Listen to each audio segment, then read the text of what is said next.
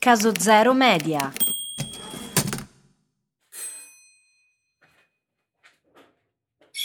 Poi, oh, grazie mille, grazie No, mille per eh, essere venuto. eh, Guarda, ci hai salvato la vita perché non, cioè, non sapevamo No, proprio eh, mi hai detto fare. di venire, allora devo... Dai, dai. Devo fare? Sì, esatto. Qui c'è il testo. Sì. E più o meno come cerca di farla come... Come, come l'altro. Esatto. Dai, iniziamo. Iniziamo. Try to see it my way. Do I have to keep on talking till I can go on? While you see it your way, run the risk of knowing that our love may soon be gone. We can work it out. We can work it out. Life is very short, and there's no time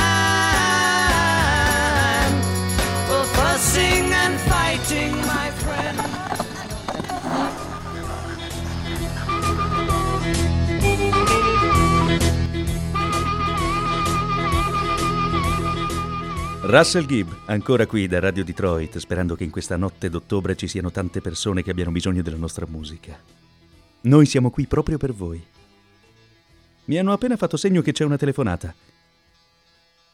Pronto? Ciao, chi sei? Mi chiamo Alfred. Bene, Alfred. Che ci vuoi dire? Paul è morto.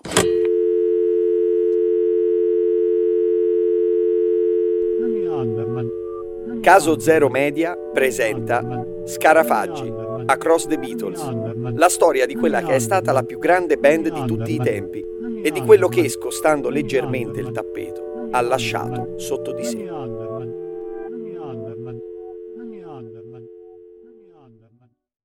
12 ottobre 1969.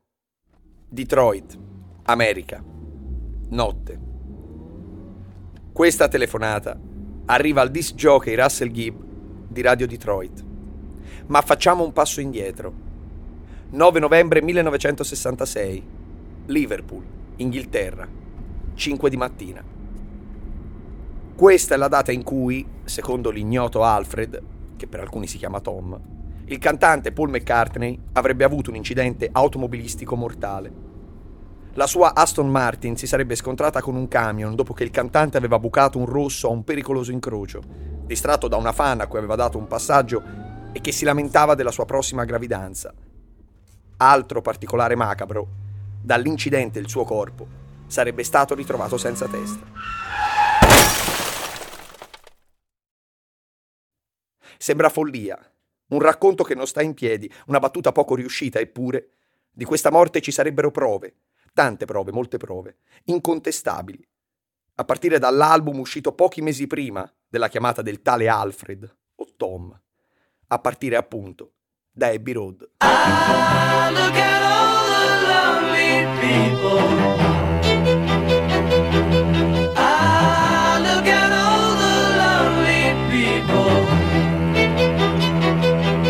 Eleanor Rigby picks up the rice in the church where a wedding has been.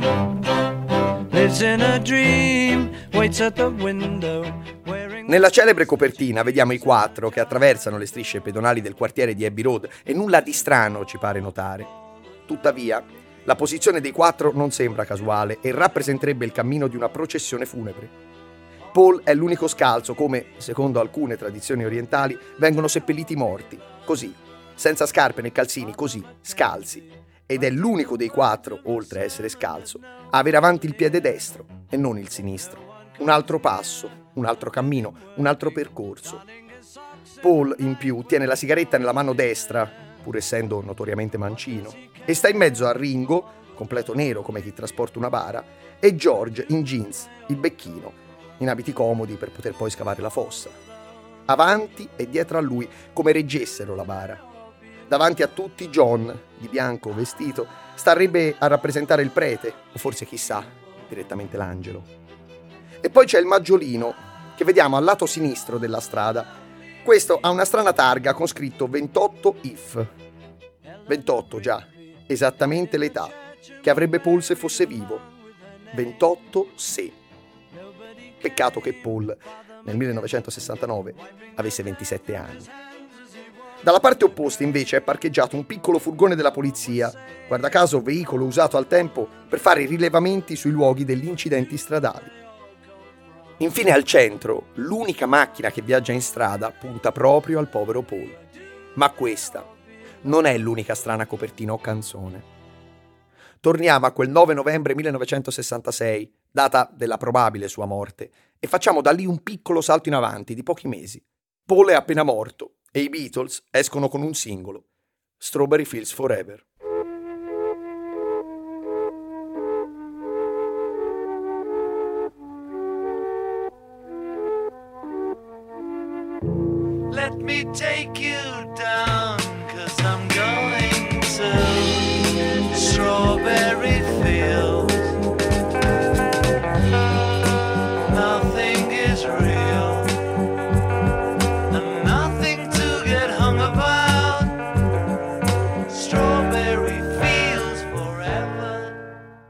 Alla fine della canzone si sente la voce rallentata di Lennon pronunciare una strana frase, parole che sembrano dire I've buried Paul, ho seppellito Paul, ma potrebbero anche semplicemente significare cranberry sauce, salsa al mirtillo rosso.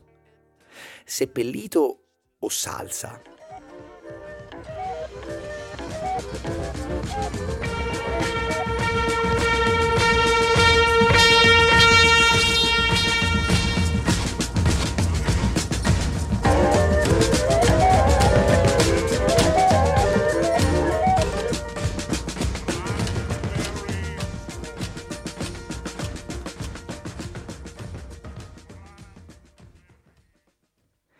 Singolo è solo l'antipasto del vero album che uscirà di lì a poco tempo, Sgt. Pepper Lonely Hearts Club Band.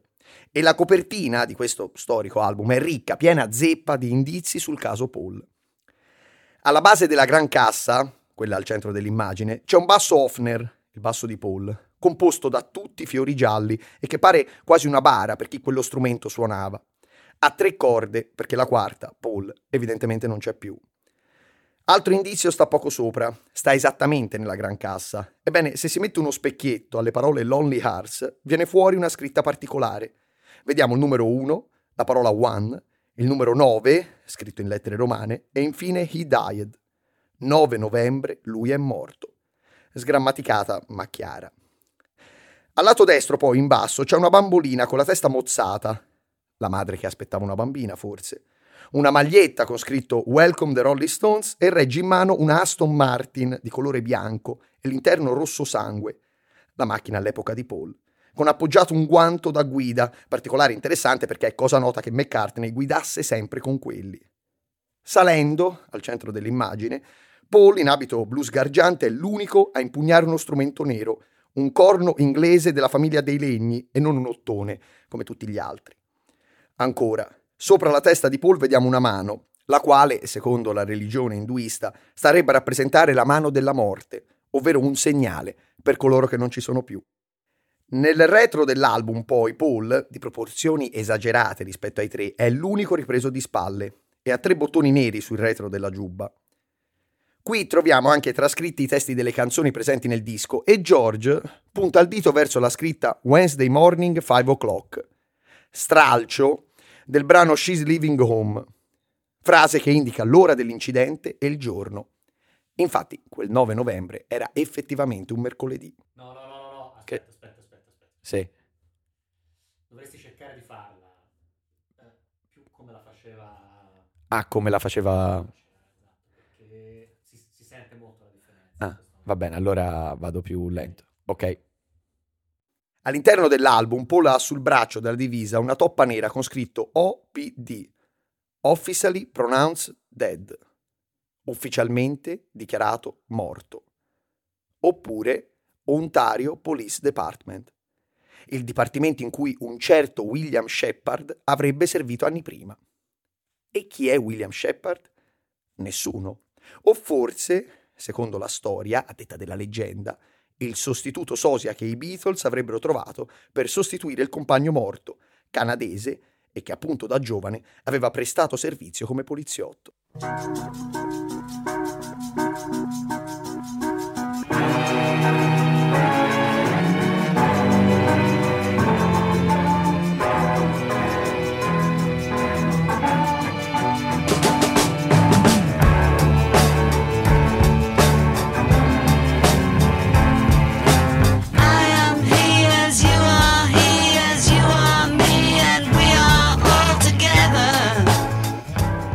Nella copertina di Magical Mystery Tour, l'album successivo a Sgt. Pepper, possiamo notare come la parola stellata Beatles, se guardata allo specchio, possa sembrare un numero di telefono 5371438 e pare che in quegli anni a Londra, se si componeva il numero, rispondesse una voce registrata che subdolamente diceva ti stai avvicinando. Sì, ma avvicinando a cosa? Alla verità? I quattro sono vestiti da animali, ippopotamo, coniglio, gallo e in mezzo il tricheco. C'è chi dice che Paul fosse ovviamente travestito da tricheco e ovviamente il tricheco in certe culture è presagio di morte, figurarsi. Tuttavia, I Am the Warlus, io sono il tricheco appunto, è cantata da John e quindi dovrebbe essere lui quello travestito in copertina. E allora no, il tricheco non è Paul. E cosa è? Pare la sua maschera sia quella dell'ippopotamo, ma non se ne scappa ugualmente perché pure qui si cela comunque il presagio. Il coniglio, Harrison, che sta dietro tutti, a braccia aperte, tiene la sua mano destra esattamente sopra la testa dell'ippopotamo, come la mano della morte sopra la testa di Paul in Sgt. Pepper. Fra le varie canzoni dell'album c'è la celebre You Mother Should Know. Ebbene, nella canzone, o meglio nel video di questa canzone, i Beatles sono in frac bianco e scendono da una lunga scalinata. Tutti hanno al petto un garofano rosso, solo Paul lo ha nero. E a fine canzone gli viene consegnato, simbolicamente, un mazzo di fiori. Ma non è finita qui, ma che? Nel pezzo I'm So Tired, scritta per il White Album del 1968, nel finale Lennon borbotta qualcosa che sembrerebbe incomprensibile e però se sentito al contrario pare proprio dire Paul is dead, miss him, miss him, miss him. Letteralmente, Paul è morto. Mi manca. Give you everything I've got for a little peace of mind. I'll give you everything I've got for a little peace of mind.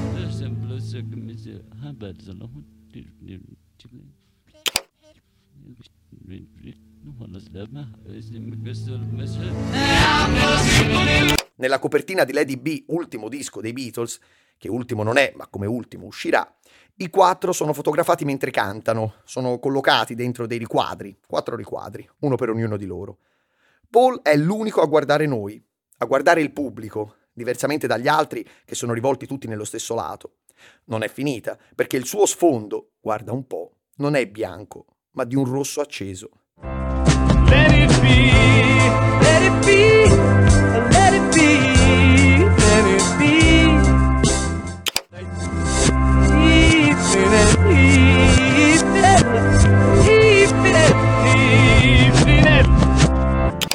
spiegare il film dove Paul recita, sta dietro una scrivania e su questa c'è una targhetta con su scritto I was, io ero. Coincidenze e basta? C'è poi la storia della mandibola, ma sì, l'arcata superiore dentale, che dal 1965 al 1967 cambia, si modifica mostruosamente, da stretta anteriormente con i denti più appiccicati, muta in una più ampia, con denti maggiormente distribuiti.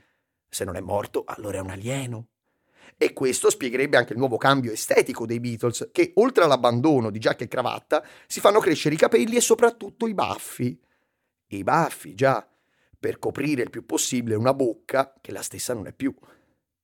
Cambierebbe pure la stessa calligrafia, la firma con la N che da discendente diventa triangolare, con la parte centrale più alta della prima e ultima. Ma poi Paul stesso lo ammette, ma lo dice chiaramente in un album del 1993 dal titolo Paul is Live, con la copertina di lui sempre sulle strisce di Abbey Road che tiene per il guinzaglio un cane. Nel solito maggiolino al lato sinistro della strada, sulla targa stavolta c'è scritto 51 is. 51, cioè l'età che il nuovo Paul ha in quel momento. Conosciamo anche il nome del sosia, anzi i nomi. Di William Shepard abbiamo già detto, ma ci sarebbe un'altra ipotesi di un altro William col cognome diverso, Stuart Campbell, di diversa provenienza, Scozia, e di diverso lavoro, attore. William Shepard o William Stuart Campbell? Questo è il problema. Rimane comunque ragguardevole che i Beatles avrebbero avuto la fortuna di trovare un artista in grado di scrivere canzoni come Hey Jude, Lady B, The Long and Winding Road e che quindi nulla ha da invidiare a chi aveva composto Yesterday o Here, There and Everywhere. Forse questo spiegherebbe il cambiamento musicale improvviso dei Beatles. Nuova persona, nuovi gusti, nuovo musicista. Sì, forse. O forse semplicemente si sviluppa quel nuovo modo di vedere e vivere la musica che già si è avvertito in album come Rubber Soul, ma soprattutto in Revolver. Paul vivo? Paul morto? Fatto sta che dai ritmi scanzonati dei primi anni 60 si passa a qualcosa di completamente diverso. Se prima i Beatles erano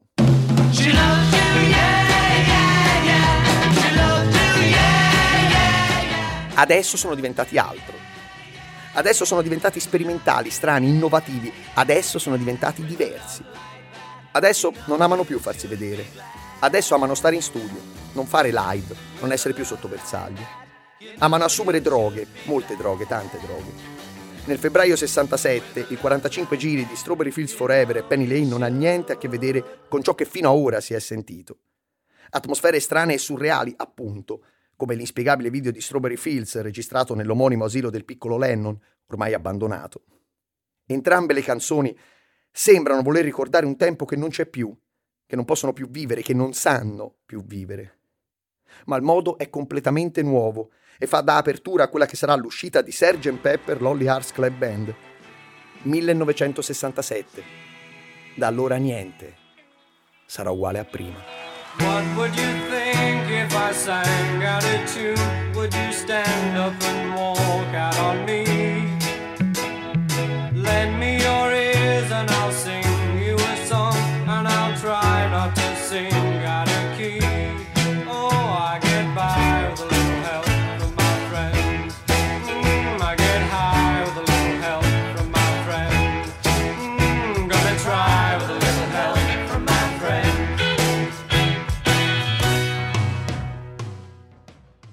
Avete appena ascoltato Scarafaggi, Across the Beatles, un podcast realizzato da Caso Zero Media. Testi e voce William Sh- Eugenio Nocciolini.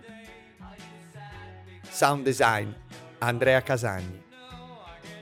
Supervisione artistica Edoardo Orlandi. Mm,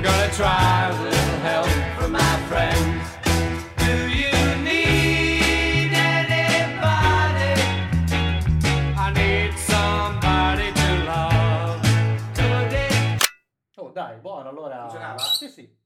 Secondo me, secondo me può funzionare. oh, comunque se avete bisogno di qualsiasi Eh, sì, eh, dobbiamo far uscire ancora qualche puntata, quindi... Eh, vabbè, scrivimi. Va bene, dai, ciao.